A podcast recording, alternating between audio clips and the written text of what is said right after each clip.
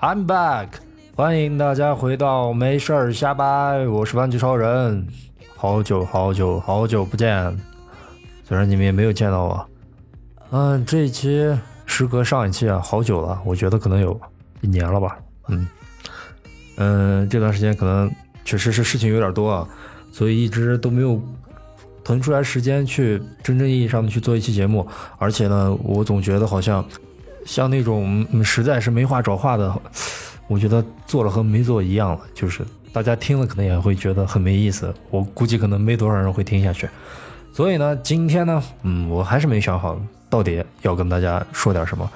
呃，不过呢，总而言之啊，我觉得隔了这么久，该是跟大家聊聊天的时候了。其实有的时候特意的去想一些，就是要说什么主题啊，或者说是要说一些什么内容呀，反而你想不出答案，因为有些话题我觉得也不太适合放在这个上面说，而且，呃，大家我觉得可能听我这期节目的朋友嘛，就是可能就是在听的那个时间段，就是没事儿或者说是比较闲无聊的时候，点开听一听。如果你总是讲一些啊那些乱七八糟的大道理，或者说是一些特别没有意思、让人特别无聊的事情的话，我估计可能人家听一两分钟就没听你打完招呼，估计招呼还没打，往后拉拉拉拉拉，快进很多，然后一听啊又没意思，好了不听了，换了。所以啊，今天我想了半天啊，其实最近发生了一些乱七八糟的事情啊，就是可能不是在我身边啊，就是咱们这个生活环境，就是我们这个网络上面，我们这个大社会里面发生了很多呃好多好多，可以有好的有坏的吧。嗯，最近最近的一部电视剧啊，好像是被圈粉了，然后就是很多很多很多人就会都是去看，然后一很多我我身边的朋友，然后就是都会告诉我，就说你看那个剧了没有，或者是怎么样。呃，我知道大家可能嗯已经知道了我要说的那部电视剧，就是最近特别火的，然后被广大好像好像之前对于电视剧就是在电视上看的这种剧啊，年轻人可能已经几乎是快放弃了。我觉得很多人都不会去看电视了，而且这部但是这部剧出来，可能很多人也不是去在电视上看的，可能也是在手机或者说电脑上面看的。但是我想说的就是，这毕竟是一台电视剧嘛，然后就是大概就是这么个意思。呃，《人民的名义》，呃，这部剧我觉得很多人都说写的特别特别的真实啊，官场里面就是这个样子的，或者说是，呃，和我们的现实生活和曾经自己遇到的一些事情真的特别像，或者怎么样。呃，据我了解啊，就是当年好像我不知道是几几年啊，后我我记得好像是反正是十年以上的，十年加。呃，哎，好像不对啊，我忘了，反正五年以上，十年以下，大概吧，就说的跟有期徒刑一样。那个就是类似于这样的反腐的电视剧，好像一下子就没有了，就从我们的大众视野里面消失了。嗯，我不知道有多少人记得以前有很多那种刑侦类的电视剧，比如说警察抓坏人的，呃，以前可能。有看过的什么，呃，刑警呀，什么什么什么什么，然后就是类似于这样的电视剧，好像就从哪一年我也不知道，就突然一下好像在电视上看不见了，能看到的都是一些抗日神剧，或者说是谍战的，或者说是奇幻传奇的那种，要不就是一大波的生活肥皂剧，呃，这一类的刑侦或者说是判案的这种电视剧，好像突然一下就。很少很少了，也可能在网络上可能可以看到，但是在就是电视台播放就很少很少了。嗯，我当时看到的这个消息就是说，呃，《人民的名义》这一部剧就是在时隔那么久以后，第一个又重新写这个题材的电视剧，就是又搬上了电视屏幕，然后让大家可以看。然后我听身边的朋友大部分的说，确确实是这部剧。真的写的不错，特别好。嗯，我也是看了有几集吧，我没有从头看啊，就是当时刚出来的时候，我看了有第一集，然后后面跟着家里人也看了，可能有一两集吧。大概就是我也觉得，就是这部剧确实是质量很高，而且有一种就是看那种呃它里面的那些故事情节，就会有一种有一些解气，又有一些觉得很不可思议。我哪来那么多钱？我就呃，所以真的这个东西很重要，很重要。所以一定一定不能贪。嗯，再来说一说什么呢？这部剧其实太多了，也没有什么可说的，因为这部剧还在更新中，然后每天就播一两集、三集之类的，具体多少集我也不知道，还在更新中，还没有到剧最后的剧中，所以最后情节发展是什么样子的，我们也都不知道。只是现在就是，嗯，很多人会用自己的推测，哪一个是好人，到最后他会留下来，或者说哪一个人是有问题的，自己用自己的。嗯，大脑去思考这个东西。嗯，还有就是最近，就哎不对啊，就是昨天吧，应该是昨天、前天报的。嗯，就是某某某某某，然后又被狗仔搞到照片了，或者是怎么样？什么追踪了十二年，然后终于怎么样？嗯，有的时候想一下这种新闻啊，为什么说会有很多人去关注呢？因为这个就是私生活，不管他是明星也好，或者说是个人也好。任何一个人，只要是他的私生活，告诉给另外一个人，他可能都会有那么一丁点儿的兴趣想去听，更何况是这样的，可以说是一些公众人物，可以在大众视野里可以看得到的这些人物，比较透明化的这些人物，一旦出现这样的事情的话，确实是，嗯，受关注度比较高。但是也有些人觉得，呃，没有必要这，他们也是人，或者说是，嗯。不必要去太刻意的去批判什么人或者怎么样，这是他们自己的决定，和其他的人没有什么关系。但是网络水军，或者说是一些嗯纯黑的键盘侠，那就真的好的他也可以说坏啊，坏的他往更坏了说。所以没有办法，这个是嗯自由的嘛，他是可以，他是公平的，你能说我也能说，所以说你管不了我说的好的还是坏的或者怎么样。所以这个东西仁者见仁，智者见智，用自己的观点去理解这件事情就行了，不必要说过度的去说这个人怎么样，或者那个人怎么样，或者这件事情该出还是不该出，还是怎么怎么样，这些东西都我觉得是和你没关系嘛，你就当个就是新闻或者是娱乐的八卦之类的，听完就完了。我觉得很多人就会在就是人家的那些微博下面啊，或者说是一些留言，然后骂人呀，什么什么。这是在这件事情发生之后被曝光出来的下一秒，可能所有人都会去想到，呃，下面各种好的骂的，就是什么样的留言都有，什么样的回答都有，而且有一些可能是粉丝对骂，或者说是，嗯，专门去找一些，嗯，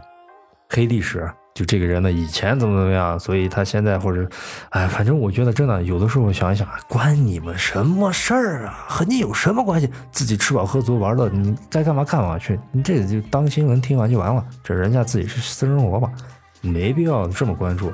嗯，还有一条，我今天看到的一条消息啊，就是我在微博上看到的这条新闻，就是说上面写的，中国的女人不愿意去嫁。穷的老公，呃，这好像这还是一个，就是我当时看的新闻上面写的，这还是一个西方媒体去做的一个调查，上面写的就是，多数的中国男性愿意娶收入比较低的女性，但是女性不愿意去嫁那些收入比较低的男性，尤其是比自己收入还低的或者怎么样，大多数会选择那些高薪的。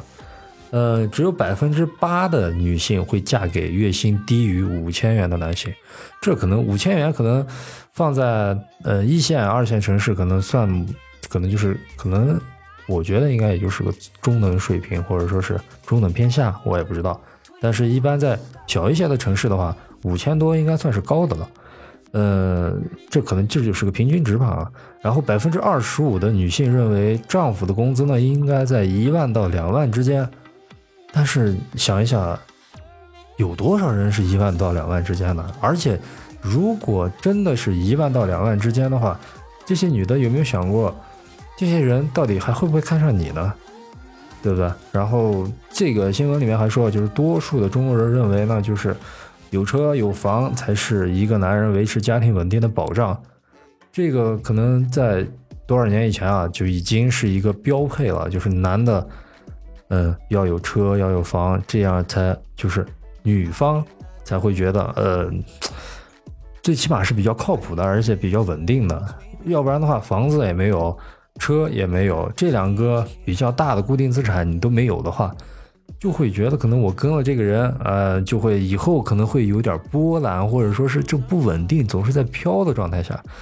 但是想一下，现在我们中国的这些房价，或者说是这些，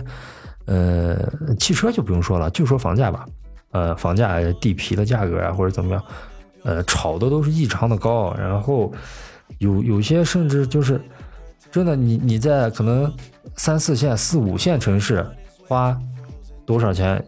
买一栋可能买一座可能一百多平的房子就 OK 了，但是同样的价钱，你去拿到一二三线城市的话，可能只够买个厕所钱，这可能是真的。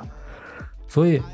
很多人买房子可能就会买到离自己上班单位很远很远的地方，因为大部分的上班的地方，公司啊或者之类的，可能都会在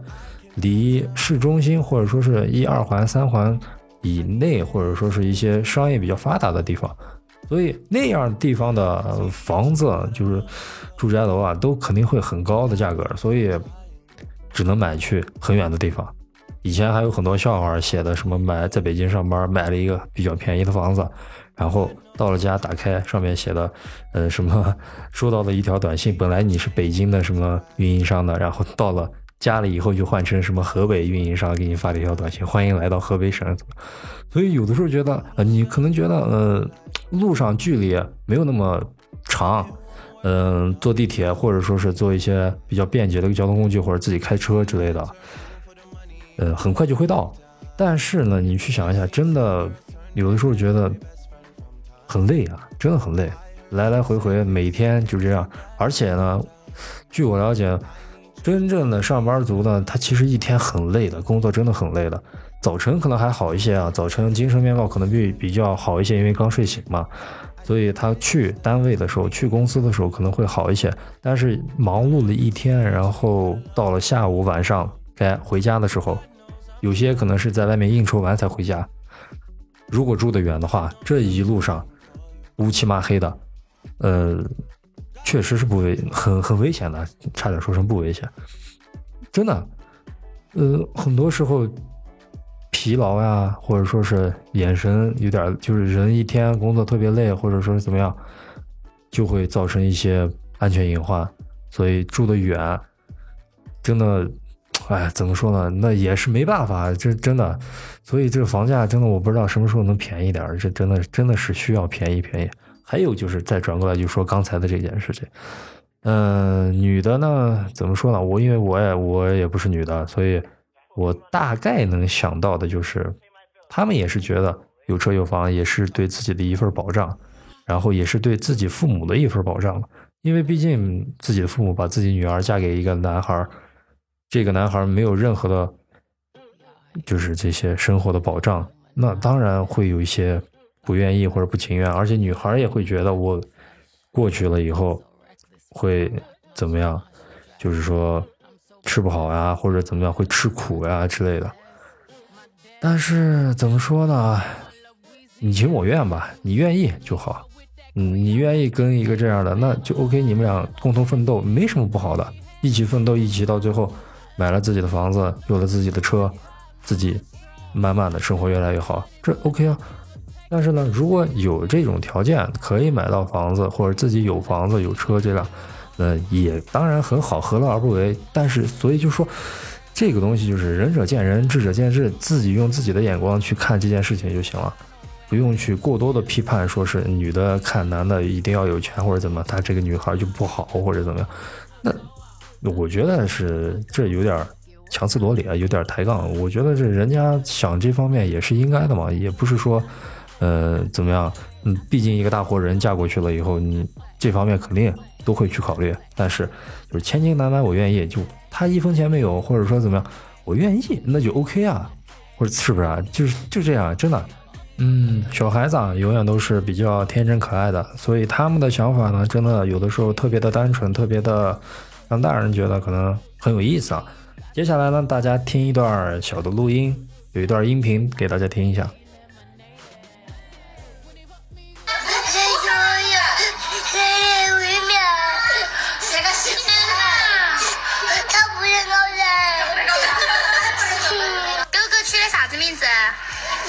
啥可吃了？很多个小朋友跑过来跟我说：“说老师，他说我不了。”我刚跟你说完那个。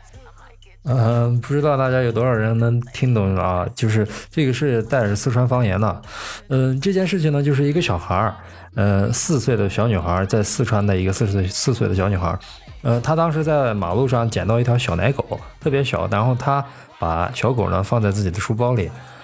就害怕被大人或者被被老师发现啊。就一直没有说，一直到了学校，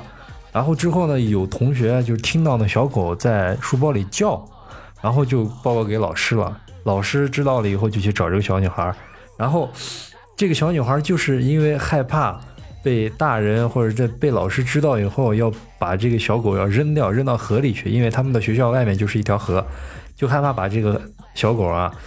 扔到这个河里去，就一直没敢说。然后这个视频呢，当时大家呃可以听到这小女孩在哭，她就是特别害怕，特别害怕老师把这个狗扔到河里去，她就一直在解释这个狗不会咬人，这个狗不咬人，怎么怎么样。然后老师也觉得这个小女孩特别可爱。这个小女孩家里面呢，也就是还有一个，他们俩是双胞胎啊，两个小女孩。然后现在呢，这个这只小狗呢，就是已经养在了这个小女孩的家里面。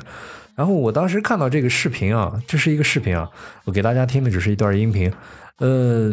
真的，这个这个小女孩小脸蛋红红的，然后特别可爱，她就是有那种呃，就是觉得那个小狗特别的小，然后特别的可爱，然后真的是丢在了大街上没有人领，然后可怜，她把那个小狗带回去了，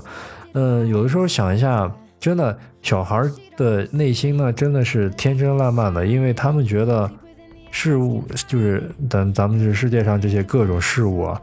就是他们会觉得这些东西很简单的，就不会有太多像这种就是成年人的一些想法，或者说一些脑脑筋去想这个问题，所以就会有一种看所有的东西都是美好的那种眼光。